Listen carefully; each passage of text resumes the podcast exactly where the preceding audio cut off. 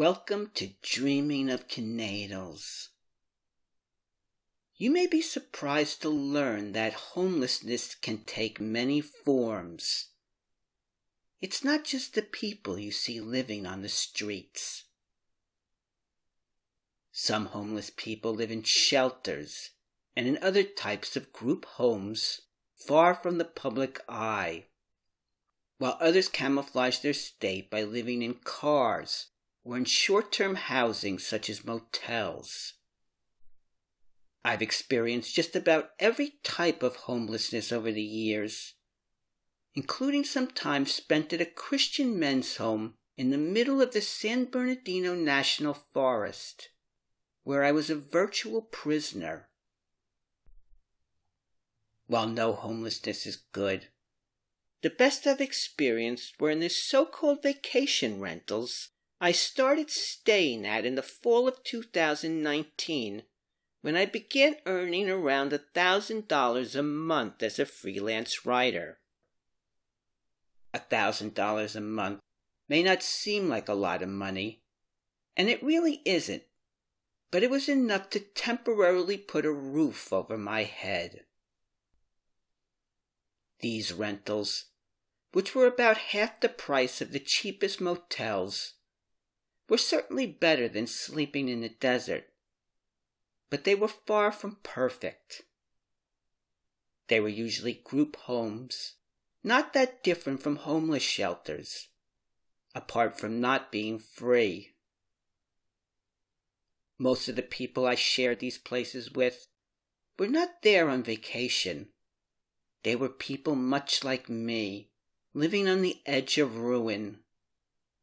We lived like characters out of an unfilmed reality show, and I was constantly moving from one to another, as well as from one city to the next, with my backpack of belongings. But they gave me not just a roof, but also a bed and a bathroom, and a modicum of self respect. Their biggest problem was their lack of permanency. To keep paying for them, I had to keep earning a thousand dollars a month as a writer, which became difficult after the state of California enacted a law at the beginning of 2020 called AB 5, which effectively banned freelancing for those who lived in the state. The point of the law was to force Uber and Lyft to hire their drivers as employees. But these companies and other large ones fought the law. It was mostly small companies, like the ones I was working with, that complied with it, not by hiring their freelancers, but by getting rid of them. In a very short period of time, I lost a low paying but nearly full time writing gig, and the content mill that I had been working at for years banned me and everyone else who lived in California. Along with this came a Damocles like sword hanging over my head, which represented the inevitability that I would return to both the desert and its streets. I would actually be in even worse shape than before, as I wouldn't even have a subsistence income to rely on. Because of this, a gloom set in, and I became so paralyzed by it that I spent most of my days lying in bed, doing nothing but waiting for the sword to fall. This gloom wasn't that different from what Herman, the hero of my novel, experienced after he reluctantly agreed to help Klaus with his murder investigation.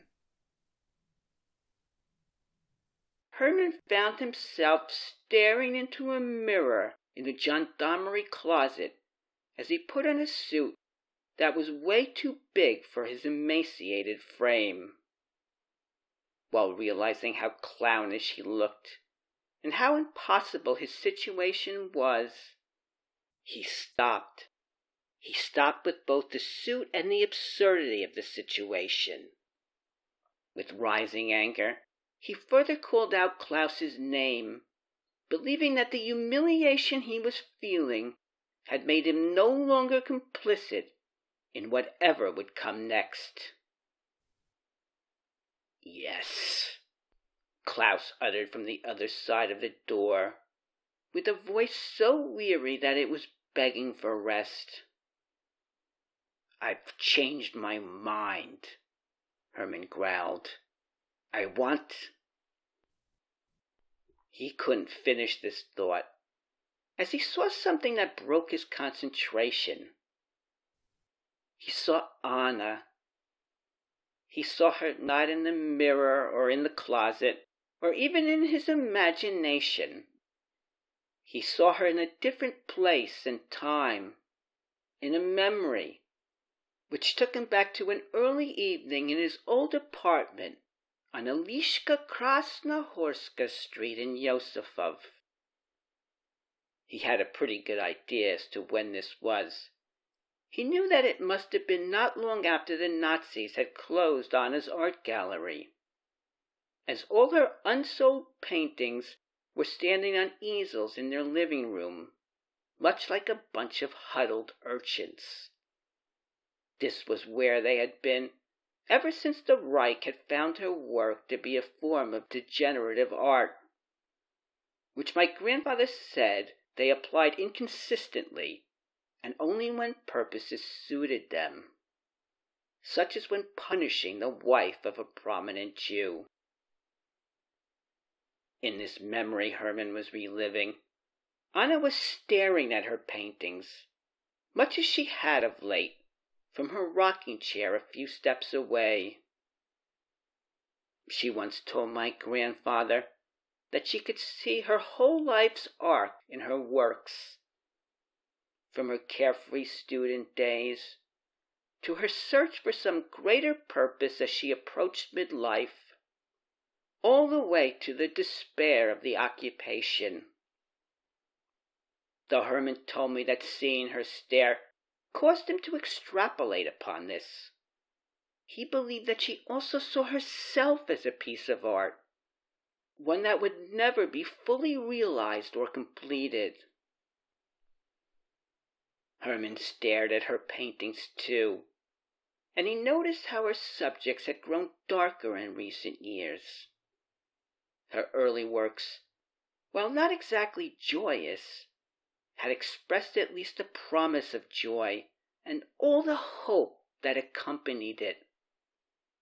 But her newer ones expressed only the inevitability of disappointment and ruin. This was especially true of her latest painting, which depicted the buildings in their neighborhood leaning over each other in the dead of night, looking as if they were about to collapse on top of each other, with their apartment building in the very center of this. Suddenly, both their staring was interrupted. This happened when an envelope came sliding under their front door. Herman crept over to this, and with some reluctance he picked it up and opened it, and he found an official looking letter inside it, along with an abundance of stars made from cheap yellow cloth. Before he could even finish reading the letter, Anna grabbed it and the stars from him and read the letter herself. This led her to collect his coats from the nearby closet and his suit jackets from the bedroom a short distance away. I won't do it, he called out to her from outside the bedroom as he balled up the envelope and threw it onto the floor. I won't wear them. Vshadnem pshipadye. Anna didn't respond to any of this, not even to his affirmation of his intentions in Czech which was a language he only spoke to her when he was dead serious about something and wanted her to know it. She just returned from the bedroom with the garments and her sewing kit, along with a smile that somehow muted all his fury. She returned to her rocking chair, too, and she began working.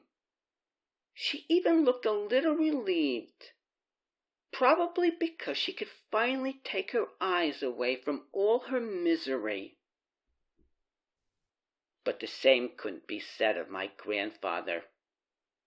Watching his wife sew the stars into his clothes caused his fury to come roaring back and then some. This fury was so out of character for him, but not without reason, as it was bad enough that he had to suffer the humiliation of the stars. But this was made even worse by making her part of it.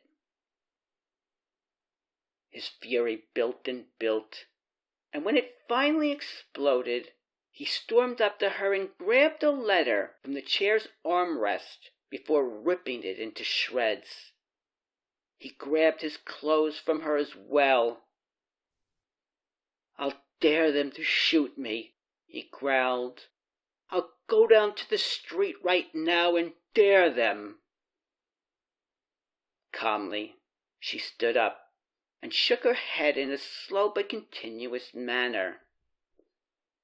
This was something she did, not when she wanted to express disapproval of his actions, but when she wanted him to do so himself. They're just going to shoot me anyway, he insisted, while wanting to cry, but not being able to do so. But not now, she insisted back before grabbing all the clothes from him. Until then, there's still now. Again she sat in the rocking chair, and again she began sewing. She even looked happy, and my grandfather couldn't understand why. He told me that it was one of the few mysteries that he could never solve. But I've since learned the source of Anna's joy. It happened after I pulled myself together long enough to take a trip to Prague. During this, I visited the National Gallery, which is one of the largest art museums in Central Europe. In a far off corner of the building, I found a pair of Anna's paintings, and I spent hours staring at them while trying to come up with some clues as to what led her to the decision that would so alter my grandfather's life. I stared at them for so long that a member of the museum's staff noticed and approached me, curious as to why I was so interested in such an obscure artist. I told him and I asked him what he knew about her.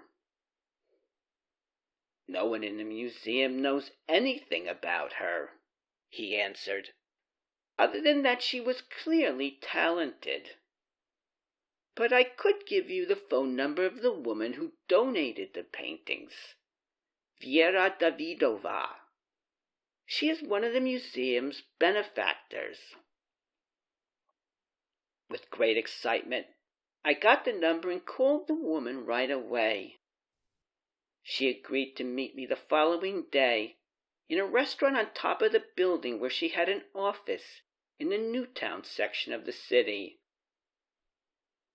Known as the Dancing House, this building is unlike any in the world, with strikingly curved pillars that make it seem as if one of the structure's towers were dancing with the other.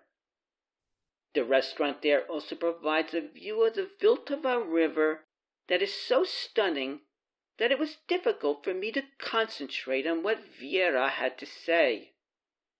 At least until the aging woman murmured, I knew Anna a little. You did? I muttered with lots of surprise. My mother was her patron until until we had to leave the city. These words led me to glance at the woman's forearm, and I saw the same kind of number that was tattooed on my grandpa. Did you know my grandfather? I breathlessly asked. Not really, she answered. I knew who he was. Everyone at Theresienstadt did. But he mostly kept to himself, understandably, and we never approached him, as my mother didn't want to do anything that would make him relive what happened. I'm trying to better understand Anna, I said to Vera, and what my grandfather meant to her. She loved him very much, the woman told me. Whenever she visited us, she talked more about him than she did of herself or her work. It was almost as if he were her work. And maybe he was. It's because of this I think Anna was happy that early evening. I think she realized that her life's arc was not in her paintings after all. They were nothing but representations of it, while the real thing was found in the man who was standing beside her the man who had stood beside her through all of it. It was through him that she had completed herself. And she must have felt that she'd always feel complete, just as long as he continued to stand beside her. What she told him next only confirms this. You must promise me, she said while continuing her sewing. You must promise that you'll always wait through whatever now there is, even if it's to last only seconds more. I won't, he uttered. But Anna just smiled once again, and this time Herman knew why. It was because she had heard the promise in his voice and she knew that he had heard it as well. You've changed your mind about what? Klaus growled, causing the closet and the mirror and all of Herman's current reality to return. Though that didn't mean that Anna had gone, or that his memories of her had left him. They were still with him and so was the promise that he had made to her.